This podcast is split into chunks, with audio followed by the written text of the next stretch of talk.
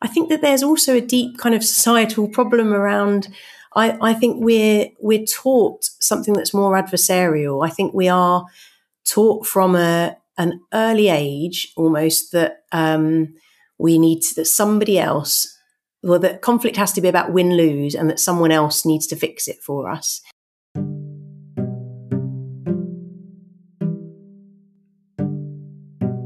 Hi, I'm Carlos, co founder of the Happy Startup School, and welcome to our Happy Startup Community podcast. Along this journey of building the Happy Startup School, I've had the privilege of meeting amazing people from around the world. Whether it was across a banqueting table at our summer camp festival or sat at a beach cafe in Goa during one of our retreats, each of them had fascinating stories to tell and interesting ideas to share that have changed how I look at business and life. This podcast is my effort to share these conversations with you and to open up your horizons to new perspectives and ways of viewing the world. I hope they become a source of inspiration, learning, and connection. Enjoy. Learning about non-violent communication has been a game changer for me. As a child, I'd always struggled to deal with difficult emotions and so would either lash out in anger or, what was more often the case, would cry with frustration. I learned that expressing emotions was weak, and so I decided to suppress them. However, in doing so, I limited the development of my own emotional vocabulary and the abilities to practice empathy. This was ironic, since I had a deep need for connection and community. In a world that feels ever more divisive and disconnected, the ability to practice deep empathy is fundamentally important. In this conversation with Beccie D'Cunha, happy startup community member and professional mediator, we talk about the importance of empathy when helping others navigate periods of conflict and change. We discuss the difference between empathy and sympathy, and how, when we judge and try to fix other people's emotions, we end up invalidating their experience. We then lose the opportunity for deep connection and make it harder for them to process what they're feeling and then move forward with clarity. Sometimes we just need to sit in that turbulent space and feel what needs to be felt without judgment or resistance. This takes practice and requires us to learn more about why we feel what we feel. I hope you enjoy this episode. Um, my back is uh, was better yesterday. My sister is a um, or training to be a physio, uh, and she had her uh, a massage table and did the treatment on me yesterday. Straight after that, it felt really nice, loosened up, all good. And then later in the afternoon and today now, it's just gone a bit funny again. So, um, oh, yeah, it's, it's, it's really annoying how these physical things can affect the quality of your thinking and your mood. Yeah, back pain is um, it's kind of quite all in. Uh, what's the word? It just takes over, I think, doesn't it? Yes. Well, Lawrence, um, he's he had a uh, an accident uh, many years ago while he was traveling around New Zealand, which really did bad, dam- bad some bad damage to his back, and he's always suffered from back pain. So I think it's um he's he's been saying that yeah, it's it's it is debilitating, and you have to really look after your your back. And yeah. I think from his perspective as well, it's it's also a very good signal of when he should rest. Yeah, and when it's time time to stop, which yeah. some many of us uh, without those kind of uh, physical um, warning sim- signals forget to do that resting until yeah. it actually falls all falls apart. Yeah, yeah, we get pain for a reason, don't we? That warning signal. Yes, exactly. This and it's um, and again linked to a podcast I did with Max, uh, Max St John, a couple of episodes ago, Mm. It's learning to listen to our bodies. Yeah. Um, and and learning a new way of listening, I think, is is the, the thing that I got from it as well. Yeah. Yeah. Listening inwards as well. Yeah, it's important. Yes, so much. Unfortunately, especially when you've got kids, yeah. get a bit too noisy and you don't get a chance to really sit down and listen to yourself as much. No, I feel like it's a it's a luxury I don't afford myself very much anymore. It shouldn't be a luxury, it's a necessity. your own needs go out the window with your kids, I think, don't they? Um, exactly, exactly. Yeah. And it is that it is that challenge of like, you know, these little things that really require your attention and you you also have a vision for who they should be and you want to make sure that they're the best they can be yeah. uh, and how that can then drown out actually not only drown out make the idea of looking after yourself seem selfish yeah yeah absolutely um, and then when we do reconnect with what we need and particularly if it's kind of what our body needs, it's amazing how much more we're able to give afterwards. Yes. We forget that until we do it.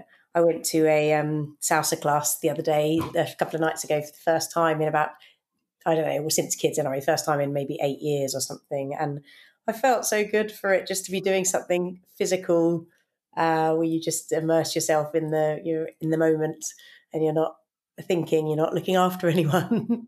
um, it's important. I um, there's a podcast that's going to come out next week, uh, and what, through the one of the things that came out of the conversation was the idea, you know, like on planes, give oxygen to yourself before you try and help others. Yeah, yeah. Or else, yeah, you're not going to necessarily help in the best way you can.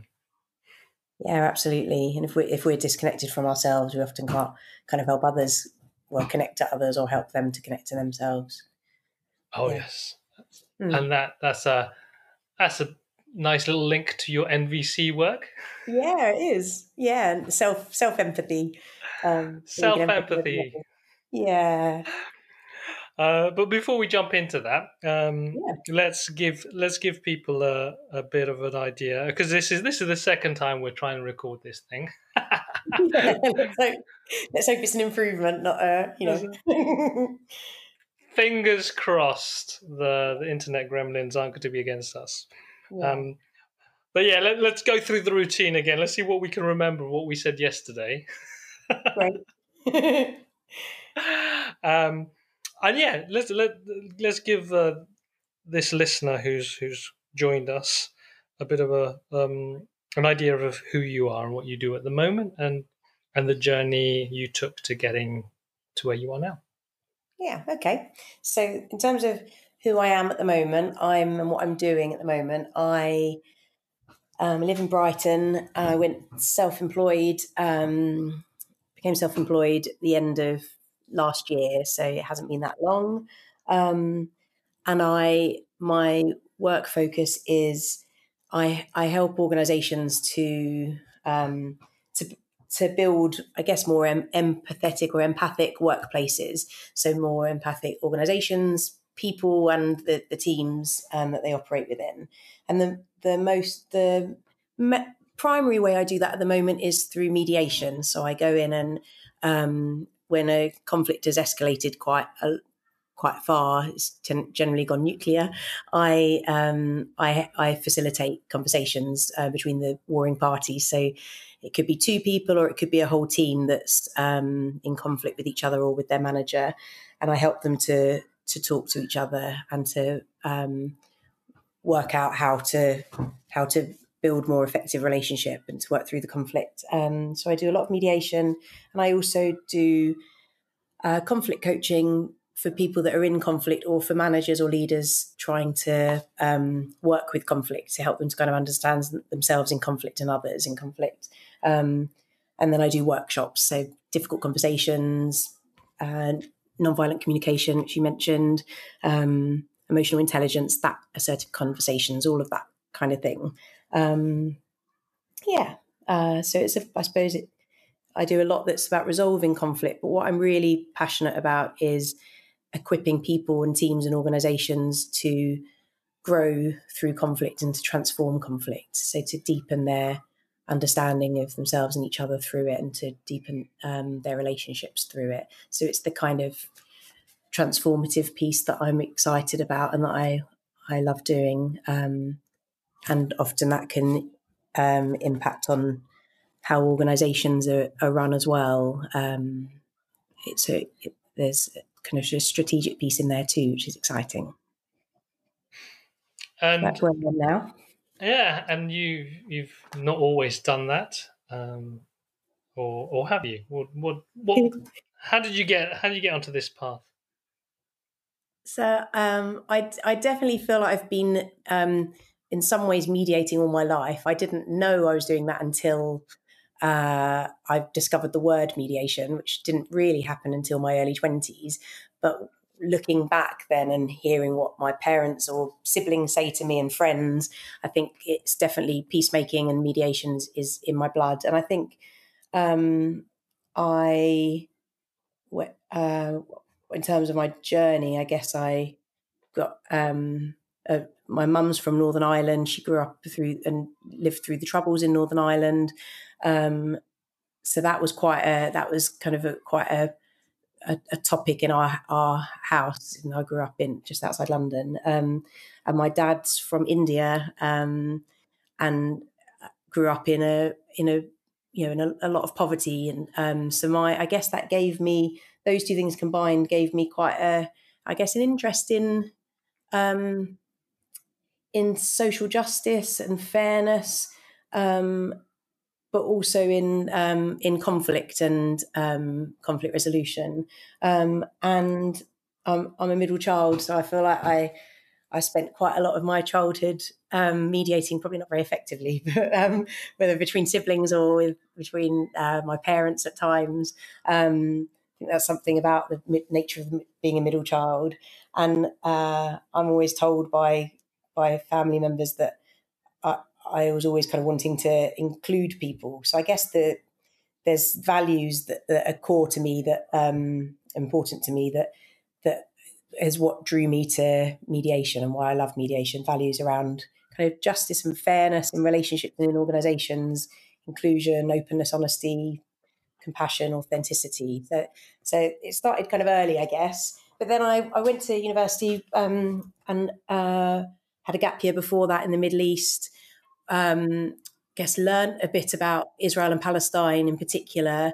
Uh, at university, I became a campaigner. Kind of got really into social justice campaigning through People and Planet um, society there, and um, and I and I guess I went back and spent more time in the Middle East after university and travelled around quite a lot.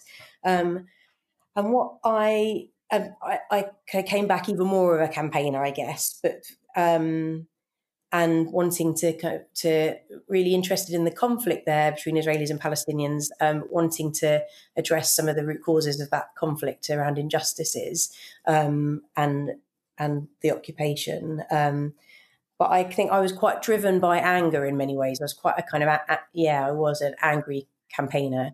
I used to row with my dad about it all the time because he had a very different perspective on the situation. Um, and then uh, I I I um I discovered it was actually an event in brief, an event that I was doing public speaking when I got back about the situation. And whenever you talk about the Middle East, I think there's always very, as you can imagine, very disparate views on it. And every public speaking session that I did, there would be people that would come along ready to give their view, like angry about what I was going to say before I'd even said it, or uh, anticipating what I was going to say. And um, and I had I did two talks, and one went kind of really, it was quite derailed by that and it was quite adversarial. And then the second one was dramatically different. And it was because it was facilitated really artfully by somebody who I found out afterwards was a trained mediator. And at the end of that session, I said to him, What, what, how did you do that? And he told me about mediation. And basically what he'd done to transform that, that whole conversation and that meeting was he'd listened and acknowledged the um, the anger, the concerns that that people and views that people were bringing, um, heard them and and didn't kind of ignore them. And so it was a very different space. Um, he facilitated it really well. So I discovered mediation. I went away and trained as a mediator, and it was like kind of coming home, realizing who I was in some ways. And um, I kind of realized there was a different way to campaign that was uh, less violent. And I mean, kind of I don't mean physically violent, but you know, that was based on that was drawing on the principles of non-violence. That I could still care about injustice, but I could listen to um, those I didn't agree with in a different way, and that that's often more effective way of challenging injustice. And model a kind of modeling a different way to campaign.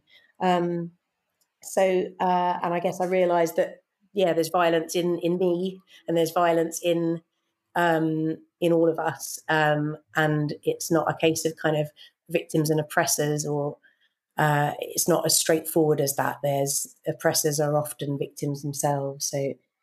Israeli soldiers at checkpoints, hearing some of some stories there, uh, speaking to some Israeli soldiers and realizing that they're victims too um, um, of an, an injustice um, and of violence. Um, and yeah, so um, and alongside that, I I I guess I was interested. I was working in the charity sector at the time, and I I was getting kind of I guess quite frustrated by and saddened by what I saw as a bit of a mismatch between um, the mission that a lot of organizations, a lot of charities or social um, businesses have. Uh, they have a um, they have a a mission that's about changing the world and um, building a more just world, but that's often not mirrored by their their culture and ha- their values are often not being lived out um, within the business or the charity or the organization. And so, uh, so staff are often burnt out unhappy, disengaged, feeling they're not being listened to, they're being done to. Um, so I really wanted to, I guess, with my newfound mediation skills, I really wanted to change that and to look at that um, building healthier cultures in organizations that aligned more with mission, uh, living out those values. So I um, I moved into a into the field of workplace mediation um, and practiced for for a few years as a mediator, trainer, um, consultant, helping other businesses to and organizations to um, embed mediation or, or handle conflict um, well, um, engage with their staff more effectively. Um, and then I kind of moved into a leadership role. So I was director in the mediation company, working alongside the CEO and the founder. Um, and um, and that was probably the most exciting role that I've had in many ways um, to be managing and, and, supervising a team of mediators. Um, and I went on to a couple of other roles, so CEO roles in a couple of charities. And I guess the reason for that was that I wanted to really be able to shape the values and culture of of a organization and to feel what that was like to actually be leading those organizations and um, shaping them. Um, and and for me, I guess what I've I've always thought I've always um, believed that mediation skills are probably the most powerful skills that are most effective skills that a manager or leader can ever have because um, they're they're quite diverse skills. But I think if managers and leaders can can listen, so from the outset, I often find as a mediator that situations have gone wrong, uh, conflict conflicts have um, escalated because either the way a manager started in role, they, they didn't listen, um, or sometimes it's that the other second scenario is that there's crisis or change or something difficult going on in the organization, and at that point that people were lost uh, in that they're they're not engaged with, they're not listened to. So for me, the um, it was a really ex- exciting to be able to lead a couple of organizations through um, crisis, change, conflict, um, and and having listening exercises, uh, ensuring that taking staff with me rather than um, rather than them feeling done to. Um, so yeah, and then um, to bring you up to speed, then from there, very in brief, I um, made moved to. I had a had a couple of children and moved to Brighton in the mix of all of that, and decided to um, go go freelance in the autumn last year. Um, I guess wanting to bring together the leadership experience, which I really loved, but but also with the bringing it together with the mediation stuff and going back to being a consultant, um, but primarily supporting leaders and managers um, to work with with conflict and challenge more effectively. Um, yeah, so uh, that was probably even longer than the first time around, Carlos. no, it's great. I think. Uh, so the the story I heard there was there was this this original um, instinct for um, a need to be the mediator, um, to be the person to to keep the peace or or restore the peace. Uh, yeah. And yeah. Uh, and and then there was this this drive, this energy, or this need to to campaign for social justice and to to and this need to see fairness in the world. Um, and you and you try to do that in certain ways, but you you recognize the violence in yourself and in people when they're trying to make things happen. Uh, and yeah. it sounded very, you know, the thing that's jumped out with me for me in that story was this experience of two scenarios where one scenario there was a lot of conflict, and in another scenario, because of the way this person seemed to masterfully mediate the the situation it was a completely different experience, and that's something that um, switched a light bulb in your head. It sounded like. Which was the scenario? Which one was? I think that? this was the, the mediator that you were talking about, where you gave a talk. I think at a, I think oh yeah, yeah, Sorry, talking about right. Palestine. Yeah. I think, or there seems yeah, to be two situations right. there, and yeah, and yeah, and you saw the power of of being of listening and giving space yeah. to, to for people to be heard. And and the big thing yeah. there, I think, is this idea of empathy, and to be able to, yeah. to create empathy and and to feel um, unpleasant emotions, mm. uh, rather yeah. and, and, understand them or accept them rather than squash them, um, and, yeah, and, and tr- or, or dismiss them. Which kind of for me leads on to one of the reasons that sparked this idea of talking to each other on this on the podcast was your article about the fruit fly. Yeah. Yeah. Do you want to share that with, yeah. with people just to, so yeah. they understand? Um, yeah. So I've got a, a five year old son who's a, a, sensitive, very sensitive little boy at times, and um, I, uh, recently he, um, he I, he's been teaching me a few things, lessons about empathy um, that uh, have been really kind of um, en- enriching for me and inspiring for me. And one was um, I wrote that article about was he came downstairs uh, crying his eyes out um, and holding a little dead fruit fly in his hand, and he was crying because he'd killed it by mistake. Um, and it, it was a quite a profound moment for me because I uh, had echoes of what I was like as a child, where I was always uh, rescuing animals or insects stag beetles, trying not to cycle over ants, trying to, you know, trying not to, uh, you know, trying to be non-violent, I guess, from an early age. Um, and uh, so he he was really distraught that he'd killed this fruit fly, and he want he he was also eh, distraught at the thought of putting it in the bin and he um, wanted to bury it basically bury it in the garden. He'd seen a i think a tv program bing where bing had killed a butterfly and they buried it in the garden and i think i think that was probably in his mind or it shaped this.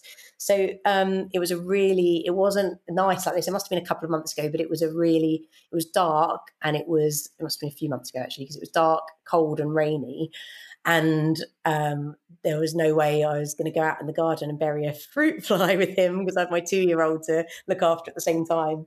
Um, and and so I was really torn because I my what I nearly did, and I think what often we do in those kinds of situations, particularly with children, but with adults too, I think, is in the face of strong emotion like that, that let's face it, isn't logical um, in that in some senses of the word, because it was just a fruit fly. We want to kind of take away the stop stop the emotion, uh, minimize it. You know, say don't worry, it's okay.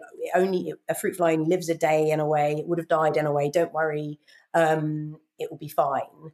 Uh, let's just move on, or let's kind of go and play, distract. All these techniques that we use, I think, when someone when we're feeling uncomfortable with the display of strong emotion. And what I so I had to kind of uh, stop myself from doing that and what I um, realized in that moment was that what he most needed was very simple, really. It was empathy. It was, and by empathy, I mean that, um, because I see it's very distinct from sympathy, but the, I, the ability to understand and care about what someone else is feeling but not try to change it or put my own spin on it or minimize it or judge it or evaluate it. Just be present with him and ask him things like, or you know, notice that say, "Oh, it looks like you're you're really sad about that, and that's really difficult, isn't it?" And what um, uh, what what do you what do you need? Do you need a cuddle? Um, and just noticing kind of how he was feeling and letting him experience that and slowing it down in some ways rather than trying to move on. Um, and for for me, that's quite a it it really connects with a lot of the work I do with um, adults who are in conflict, mostly at work, um, where so often I think what people do in the situations where they experience they see strong emotion is they either kind of well they judge it in some way they either sympathize and get on board with it but in some ways that's a very disempowering approach because you're take trying to you're making it about you when you sympathize i think. It's like oh i would have done the same thing. Oh i had something similar. Oh you poor thing let's take this away um, which is quite disempowering for the person. Or or they kind of judge and evaluate and critique it.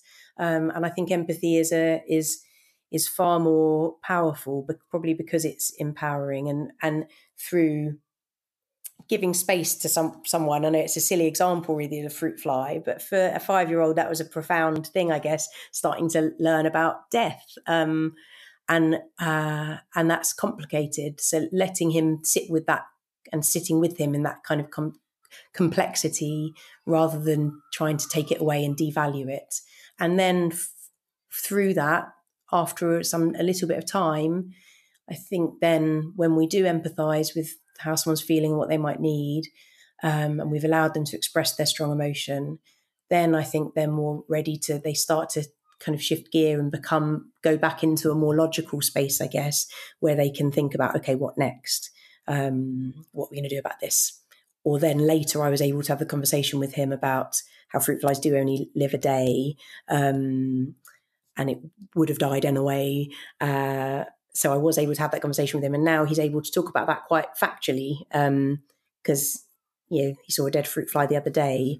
Um, yeah.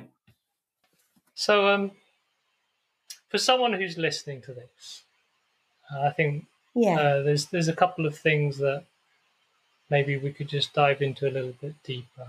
Um, maybe just exploring this difference between sympathy and empathy. Um, yeah. And another aspect for me is what stops.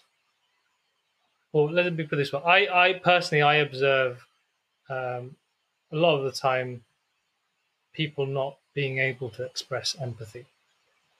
And so it'd be mm. interesting to hear your perspective of why that is. You know, you talked about uncomfortable emotions or challenging emotions, but what is it that stops people from being able to sit with that and to to do what you told you say, you know, to be with with that complexity. Yeah. So um yeah. So yeah, because a lot of the people there is sympathy they they feel they need to give, but I, at the same time, I always got confused yeah. between sympathy and empathy. Yeah, and there's no great definitions out there to be honest, and they vary so much. So I think it's a great question, and in some ways, through my practice, I've developed my own definitions that um so that I think are uh, are helpful and more or and meaningful. But I think great question. So in terms of the sympathy versus empathy piece, um, maybe it'd be helpful to give a couple of example, an example from a case that I worked on not that long ago, which was a, a team in conflict. Um, senior team uh, at face value seemed quite emotionally intelligent, and they all uh, would describe themselves, I think, as very caring and compassionate and empathic. Um, and described themselves and each other. I think they really saw themselves as a very caring team and they really presented in that way. What I realized was that when I actually brought them all together um, to talk about the various conflicts that they were experiencing that had escalated quite far, um, what I realized was that it was sympathy that I was seeing, not empathy. And that was based. So one person um, would if somebody, one person was speaking, uh, there would always be somebody else speaking about something difficult they were experiencing from their perspective. There would always be one of their colleagues at any one time would be crying. Um, at what they were hearing, and um, and then somebody else would always be handing out tissues to the person that was crying or the people that were crying. It was like a little ritual almost. Um, and what, what was interesting was that after each person, when someone then had space to respond, or even when I asked them to summarize um, what the person before had said, they were they were listening through the lens of their own experience. So they were projecting a lot of their own experiences on what they were hearing, rather than really doing really deep listening to what that person was saying, thinking, feeling, and why. And um, and so uh, there was a real absence of kind of that deep deep listening, and there was an absence of empathy. And I think it was because they were so absorbed in their own stuff. And it kind of comes to your other question around blocks to empathy. I think when we're so I might try and answer the two together. But when I think when we're often not many of us are kind of comfortable i think in um, high high stakes conflict or highly emotive situations i think for most of us fight fight or flight kicks in and like you know a evolutionary uh, um, survival instinct kicks in where um, and there's n- neurological reasons for that what happens in our brain but i think when so for some it's displays of anger that um, or feeling anger themselves or displaying seeing a display for someone else and they they shut down they retreat they they want to kind of uh, get out of that situation.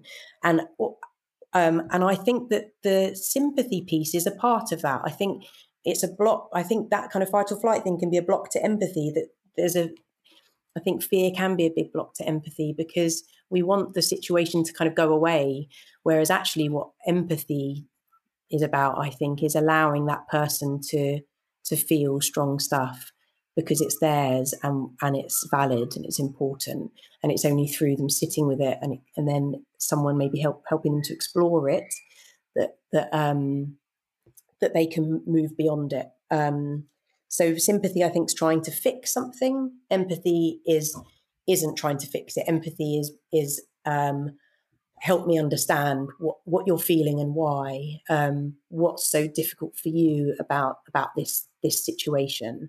Um, and um, and in the the team that I described, the the um, situation was trans the started to shift, and the dynamics in the room started to shift um, after they learned deep listening. It took about a day of me working with them to really slow the conversations down to uninterrupted speaking time um, and making sure before anyone responded that they summarized and sometimes they have to summarize 10 times even though these were people who were really you know intelligent and in many ways used to emotional kind of conversations it sometimes took about 10 times of summarizing before they the person could say you've got it um, you've understood and I got them to switch seats and all kinds of exercises. Um, but it was it was teaching them empathy, really, teaching them deep listening that I think leads to empathy. Um, and uh, but I had to kind of hold the mirror up first and say to them that what I thought I was seeing was sympathy, not empathy. And I think it was a bit of a light bulb moment for them realizing that and then practicing something different. And it was then that I think um, you can start I think it's in terms of your question about how to help people empathize if they're it doesn't come naturally because I see empathy as as I guess um, both a I think it's for some it's a strength like a nat- something natural that we're born with that comes easier to others but I also see it as a skill that can be honed and refined um, but it takes kind of discipline and practice. And I think um, the I suppose there's a if you're imagining a cycle I think it begins with or often can begin with curiosity, being curious uh, enough about the other person, uh, opening, asking open questions, and coming from a curious kind of mindset.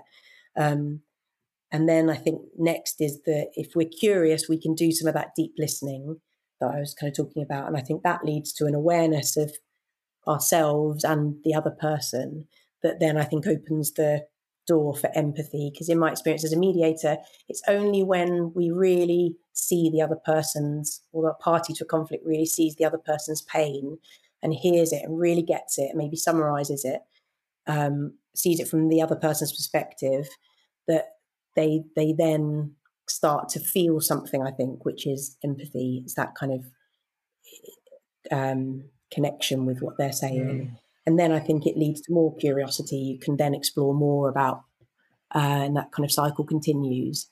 Um, so I don't know if that answers your questions in a very kind of convoluted way. No, it, yes, yes, it does, and it also just inspired some thoughts in my head when you were talking about fight or flight and sympathy, and and then um, being in your own, in a sense, pain. Um, what I what I came across to for me was when someone is experiencing a challenging emotion or even a complex set of emotions and exhibiting that. Um, they're creating a space. They have this circle around them, this idea of a circle around them where there's a messy space of emotion. And then I, I think of someone who is who is showing sympathy as seeing that space, but retreating from it and retreating into their own space of messy emotion. And so there's a detachment then while there's they're trying they they feel that they're trying to be in the same place as the other person what they've done is they've retreated to their own place and then live that experience rather than the other word that came up for me was was being present and i think actually what you did was actually said by being curious you then become present which means stepping into that circle of the other person where it is all uncomfortable and and messy but being curious about that space and then that being creating the awareness of ah so this is what it's like to be here yeah. where you are yeah I think that's lovely um, what you've just said, and I think I completely agree with that. I think it's, and I think there's a choice involved there. It's a, about choosing to be curious and to step into that space despite the messiness, and um, and the present being present is so important. I think um, people often think I'm talking about meditation when they hear mediation, but I actually think there's a really kind of there's a dovetailing in some ways that I think in conflict work there's um, I, I, often use mindfulness kind of techniques um, and practices because so much of it is about and I did that with the team I was talking about. So much of it is about really being present and noticing our own feelings in a mo in the moment because those feelings um, point to what our needs might be, um, and but also to be present to and notice other people's feelings and, and needs. Um, so I think you're, I think that's spot on. And I think what you said is true about the messy space and the, I like that about the, the, the in, when we go into sympathy mode, there's a bit of a detachment um, and that we retreat because uh, it feels safer. Um, but there's also conversely, I think then the strategies we often use if we're sympathizing, I think, are about kind of getting too involved. Whereas I think empathy manages to be present but without taking over. So there was another little, uh, you know, um, example from my son where he um, that was different to how this team reacted when they saw each other's pain. What this team were doing was they got kind of flooded with their own emotions and then it became it shifted it all became about them and that's so hard for me to hear that whereas recently my another article i wrote was about my daughter fell off her chair it was quite a big bump and she was crying her eyes out. It was quite kind of she clearly hurt her head um, and other and her back and everything, bumping down off her chair. And I sat on the floor and was just cuddling her and comforting her while she was crying. And my son, um, who's a bit older, who's five, as I said, he I suddenly realized he he was crying his eyes out too, but quietly. And he came over and he just gave her a cuddle. He was kind of hiding that he was crying a little bit, and it was really beautiful. Was what I realized was he he he was really kind of he really cared that she was in pain. It was really deep empathy, but he wasn't making it about him. He wasn't kind of trying to detract from her pain. He just kind of knew it was about her in that moment. Does that make sense? Mm, very much. I, I, I, yeah, I, I, I've had experience, my experience like that with my um, my sister, um, and I, and she seems to. Uh, now I understand from what you're saying is like she she experiences a lot of empathy. Or she, she's a very empathic person, and I used to think in a really horrible way. It's like stop crying. It's not you. It's that person. Why are you making it about yourself? But I I see mm. now that it, it was actually you know, it wasn't about that. It was just feeling that hurt and trying to be present with what was going on with the other person. Uh, yeah. It may, being about them. Yeah, and I think that's a beautiful thing, isn't it? And if so long as it can be turned into, so long as the action that we take, I think, as a result of it, stays about the other person and is empowering. Mm. Um, because I think at that point there's a if we're feeling a lot because the other person is feeling a lot. Like I well up if someone tells me a, a, a something that's really sad or painful for them. Um, but what I work on again, I think at that point it's about discipline and practice and choice. That at that point I make sure that the what I do or say next is empowering rather than disempowering. You know, it's not about taking it away or making it about me crying mm. because they're crying. It's about, uh, or it's not about poor me. It's about or poor them. It's about kind of what are you what are you feeling right now? What do you need right now? Um, mm. Yeah. And so, um, what what is the, what are the dangers or potentially long term effects of ignoring empathy, of of retreating or dismissing? From your mm. experience mm. of seeing that, and whether I think let's take it in organisations, for instance, because that's maybe where many people might be interested in how it affects their businesses. Yeah, I think. Well, I think I see it having a really profound um, effect um, it, in that it it leads to. I think oh, the, the quite often the antecedent of of it could be um, a, a, seem like a small thing. So often when I mediate, when we strip back all of the kind of layers of what's happened, we might go back to a kind of a really seemingly small thing that had a profound impact on that person. And it's often that um, they, or sometimes it's that they, in a, that moment, they felt like they were shut down, um, and they they felt angry or upset or frustrated because they didn't have a voice in that moment. Um, and so I think organisationally, um, it has a big impact, and particularly um, where there's quite there's often big stuff going on. You know, whether it's that there's a uh, there's important um, projects that are being worked on with significant um, goals, etc., and important work that has to be done, and those uh, those kind of residual feelings have an impact on how people what, what people bring to work and how they do their work.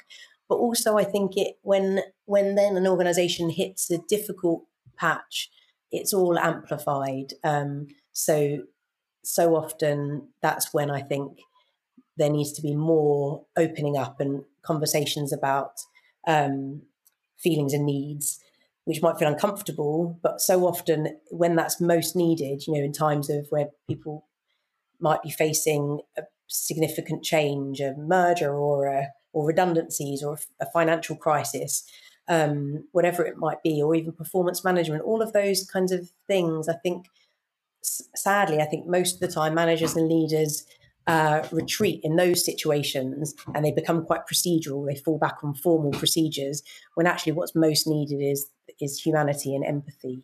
And um, I, I, had to. I've had a couple of experiences in different organisations. One was a small business, and one was a charity that, I, that I that I was running, and where um, we hit financial crisis and um, and had to I had to manage a team through in both situations through that financial crisis.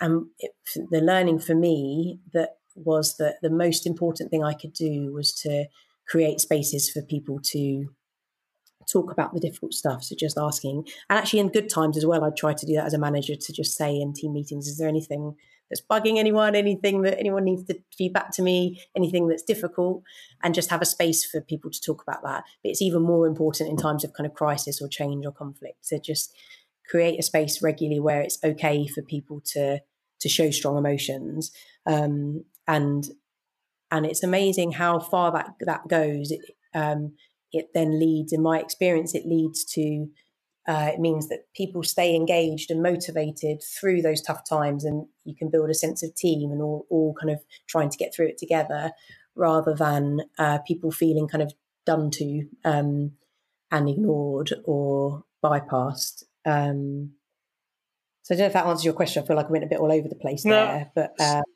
I think so. So the way I, I, interpret that is when when you ignore empathy, um, and you and you retreat from people who are expressing um, complex or uncomfortable emotions, particularly through periods of um, change and uncertainty. But it feels yeah. like you, even before you got to that point, so you know, there's there's going to be some a financially rocky period, or um, there's going to be some restructuring, or whatever is happening in the organization. If up to then you've never really given space for people to share their emotions or, or to, to be present with other people's emotions, it sounds like you create um, you've already got a separation between you yeah. and the people. And so when the when the fit hits the shan and everything is going really badly and emotions are even higher then those walls are going to get even more strong. And so when you are needing people to be to be, to be together the most they will potentially be the furthest apart yeah, I think that's spot on. And people are mistrustful already um, and don't feel safe. So they're less likely to be open and honest.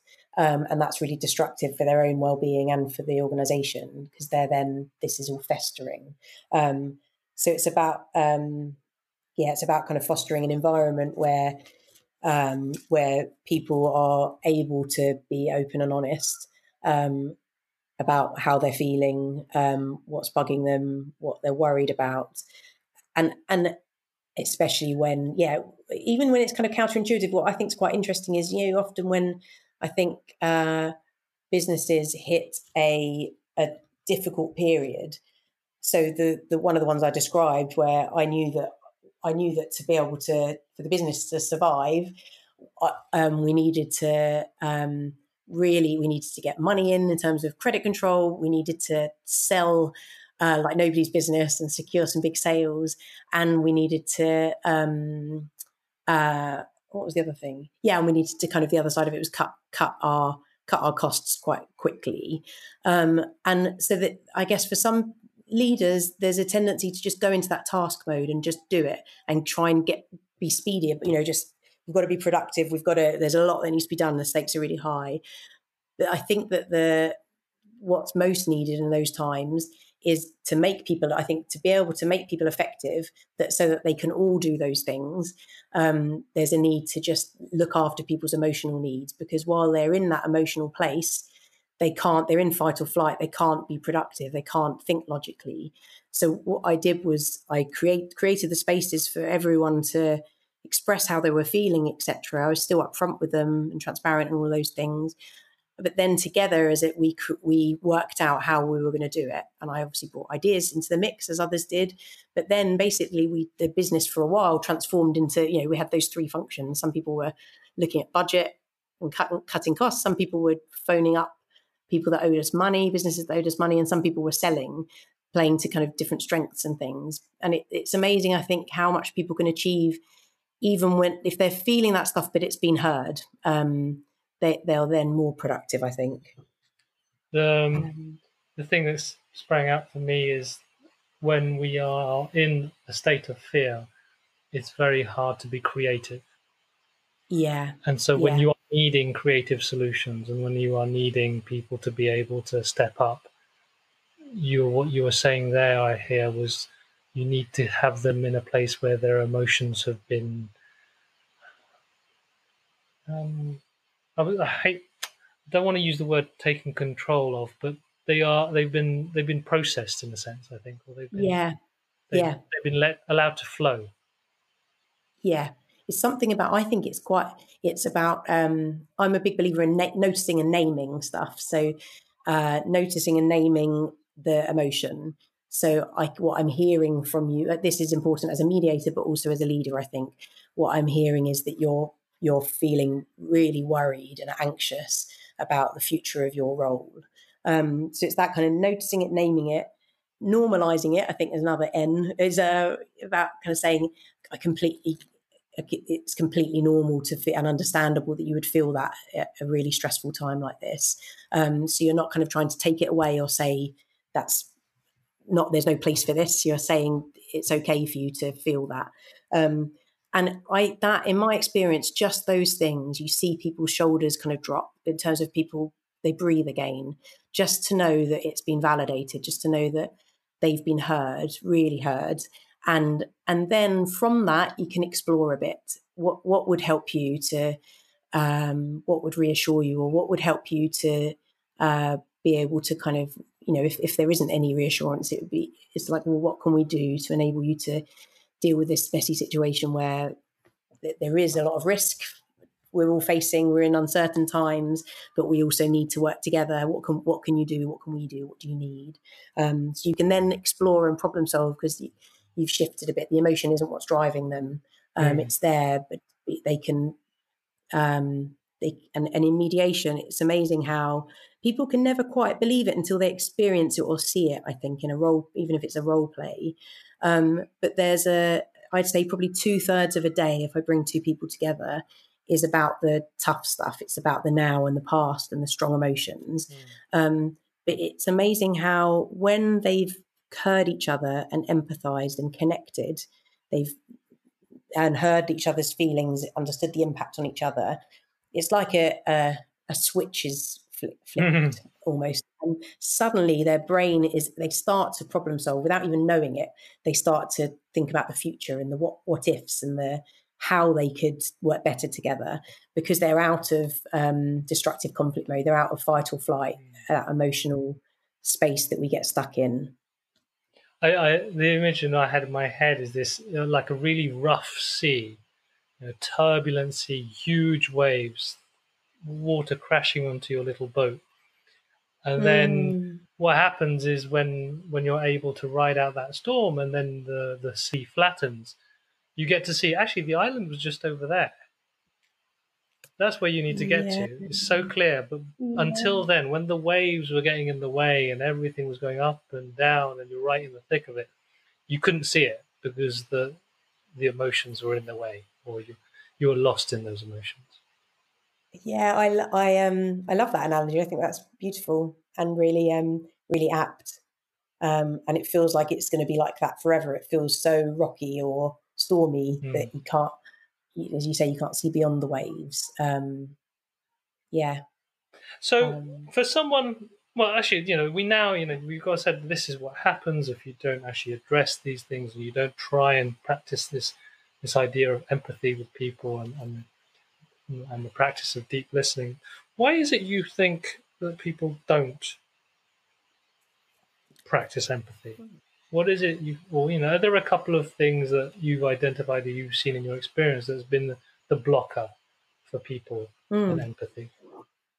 Yeah, good question. Um, I, I think that there's a, I, I mean, I think that there's a lot of societal reasons. I think, I think that we're not taught empathy. I think it is a skill that could be learnt. Um, uh, some people will never be deeply empathic, but they can learn.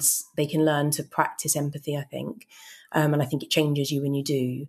And I think we're not taught it enough. So um, in schools, in workplaces, and I, I, I also think there's. Um, I think that there's also a deep kind of societal problem around I, I think we're we're taught something that's more adversarial. I think we are taught from a an early age almost that um, we need to, that somebody else well that conflict has to be about win lose and that someone else needs to fix it for us so i think that goes from children in the playground um, going to tell a grown up or a parent or a teacher that someone's been mean to them and expecting that teacher to tell the other person off. Um, and then I think it continues in the workplace. people do the same. They expect their manager to tell some tell the person that they're wrong, the other person that they're wrong. Um, and um, and then we see it in terms of government and parliament and how decisions are made, and in the criminal justice system. And I think there's a there's there that honest dialogue, dialogue face uh, face to face. Sorry, um, direct dialogue is um, just it, we're not taught it. I think, and um, and I think it is goes back to. So I think it's something about um, we're almost hardwired not to do it. Um, because the more if we get when we get a third person to uh, intervene and s- sort it out for us, and in, uh, in workplaces that's through formal often formal procedures, disciplinary procedures, or grievance procedures, maybe bullying and harassment procedures. Um, we we then don't get to have the connection with the person. We're not actually seeing them as a human being. We've labelled them as a as a bully or whatever it might be, um, and that's kind of how they they that they they stay almost. We don't have the connection that enables us to learn empathy to realize that there were reasons about why they behaved in the way they did. They didn't maybe intend to have the impact they had. Um, so I think it kind of goes quite deep. And I think, and then there's the other side of it, I think, is that, yeah, people, I think we naturally view conflict as something that's dangerous and to be avoided. It's that, again, that evolutionary survival instinct that conversely kind of it is the, doesn't meet our needs. It often we're, it it leads to less connected relationships. I think um, where we, you know, we might deeply want somebody to to listen and empathize with us, and that might be kind of what we're needing from in that moment. But we something kind of shuts down in us because we're fearful or they're not listening or whatever, and we get angry, and then we push them away. When actually, what we want is is connection. Um, so yeah, so, so it something sounds about teaching people. It sounds like it's a, there's a combination of a cultural thing, a need to be wrong or right, an adversarial aspect yeah. of conflict, or even in any kind of a situation where you, you are with someone who's expressing some painful emotion, some really unpleasant emotion. Um, there's that I it feels like there's a fear. People are are fearful of that, and it's something that that seems to be about their experience of complex emotions or unpleasant emotions yeah. and their ability to yeah. deal with that. Yeah, and and then that is brought. That's what they then bring into their workplace relationships as well as other relationships, and and I think then then what it feels safer probably to deal at the level of behaviors you know if there's inappropriate behaviors whether it's in the school school playground or at work i think it's very similar we deal with the people that are um, disciplined or spoken to you know, seriously about how they're behaving, um, whether it's shouting or whatever it is. But they're the symptoms. What needs to happen, I think, is the treating, the working out what the root cause is, and the root cause causes are the feelings underneath those behaviors and the needs underneath those. Um, like a volcano, I kind of see it as it's um, not just looking at the lava and the destruction that's being caused, but is the why, the what's underneath that's pushing all of that up. Um, well, that feels yeah. like a, potentially a whole different conversation around NVC and um, being yeah. able to link these yeah. feelings with and emotions with needs. Uh, but um, I, uh, that that could be a whole podcast in itself. yeah. so yeah. thank you very much for. I think there's a lot there I've learned really about and, and some really interesting ways of looking at how empathy is isn't being used uh, and what happens when it's is not not brought or not practiced, uh, but also yeah. the power of of of using it when particularly when when you get to a point of difficulty or challenge and you need people to come together. Thank you. It's been um, it's been really lovely to to talk about empathy for an hour with you and and hear your insights. And you you're very good at uh, at practicing it. Yeah, yeah, you've modelled modelled some good active listening or deep listening with your lovely summaries. Um, it's great. Thank you. I enjoy this, and this is definitely a journey that I'm on, on on trying to understand how this works. I find actually the true test of whether you can practice NVC or empathy is being able to talk to your parents and not yeah. get lost in the storm. Yeah. yeah. yeah, it's the relationship closest to home, isn't it? It's like something um something just so instinctive comes out in us, doesn't it? Well, it's, you uh, mentioned the volcano, and I think it's that. It's yeah. it is there's a power that can get unleashed that no matter how much training you may have and how enlightened you yeah. may be, it feel well, personally. Maybe some people are a bit better at this than I am, but it, it can be hard to control. No, I think you're not alone in that. yeah, it's something about we become like children when we're in conflict, and I think if it's with our parents, we we revert back to that childishness, and um, it's like we need to do it. Almost, it's a um, but yeah, it's a very difficult dynamic to navigate. so to finish off, what um, you know, you've been a member now of our community for nearly yeah. seven, six months now.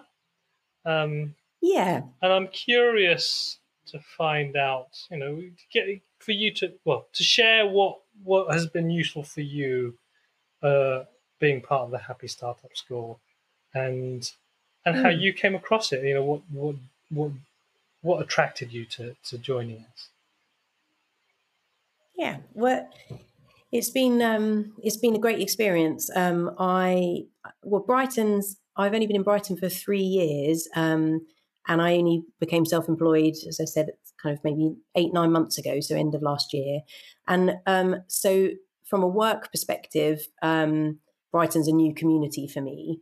And what I really um, want, wanted, I guess, was to was the community aspect. I think that that's one of the things that Happy Startup School I could see it it provides. It was I was attracted to the, the being able to connect with like minded people, um, people maybe at similar stages and different stages of their journey and setting up businesses, um, and um, and that kind of support and solidarity and inspiration element, I guess, as I'm I'm in that process of setting up a business now. Um, and I, I found it. So I think the I think I I think I discovered you on LinkedIn. I, I can't remember, but I I I was kind of following, stalking a little bit, and then I came along to an ideas cafe. I think it was probably beginning of this year in January, um, and loved it. I loved the approach. The uh, I love the approach that's practiced there around. You know, again, it's not kind of it's not jumping straight into advice mode. It's kind of group using kind of some group coaching techniques and um, uh, but but punchy and very not punchy in a violent way, you know, quick uh, and effective, um, productive still. So I really liked Ideas Cafe, and then I became a member because I think you had a good good offer on at the time. And um, I, what I've really valued is Ideas Cafe meetups in Brighton, um, and kind of hearing other people's journey. I love the way that you know it's a mutually supportive group. People are giving and receiving in that space. And similarly, the Mighty Networks I've really loved actually, just being able to, it's been a great support, a great source of support, both like little practical things, like if I need kind of to know about online accounting software, being able to post a message and lots of people coming back with um, very generously with advice, but also it's kind of quite a good emotional support too, I think there and, um, and, and in Ideas Cafe. So uh, I've I've loved it. Um, I yeah, like the way that you do things. Excellent, thank you. Oh, and I love your podcast. I'm not sure if I when I listen to it, but I have been listening to your podcast, and that's been that's a nice part of my commute. My 20 minute walk into platform nine in the mornings. I always listen, often listen to your podcasts. Oh. And I really, really like that. Find that enriching. Thank you very much. Well, I'm no, this one I, I feel is going to be a very valuable one. I think it touches on a on a challenging topic for people, but I think it gives them a window of into how they can they can connect better with other people even despite difficult circumstances and through that i think mm. creating even more uh, powerful connections and, and and what that's what we're about the community as well it's, uh, that's why i love this this stuff is it's about how can we bring people together so that we can support each other, whether it's celebration or or creating spaces for people to feel that they need to feel. Yeah, it's lovely. You're doing it really well. Well, thank you very much again. Uh, thank you for the conversation and, and spending time with me. And well, uh, have a lovely summer. And I hope to see you at the next Ideas Cafe or bump into each other at Platform 9. Yay. Thanks, Carlos. Lovely to chat.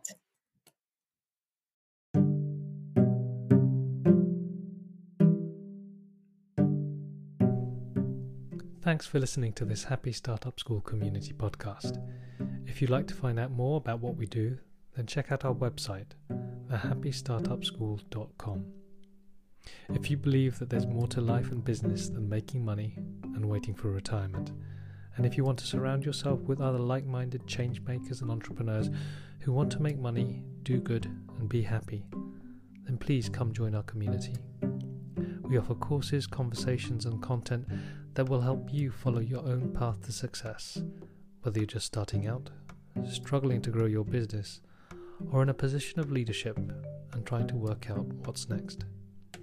There's no reason to face these challenges alone when you can be supported by people like you who want you to succeed.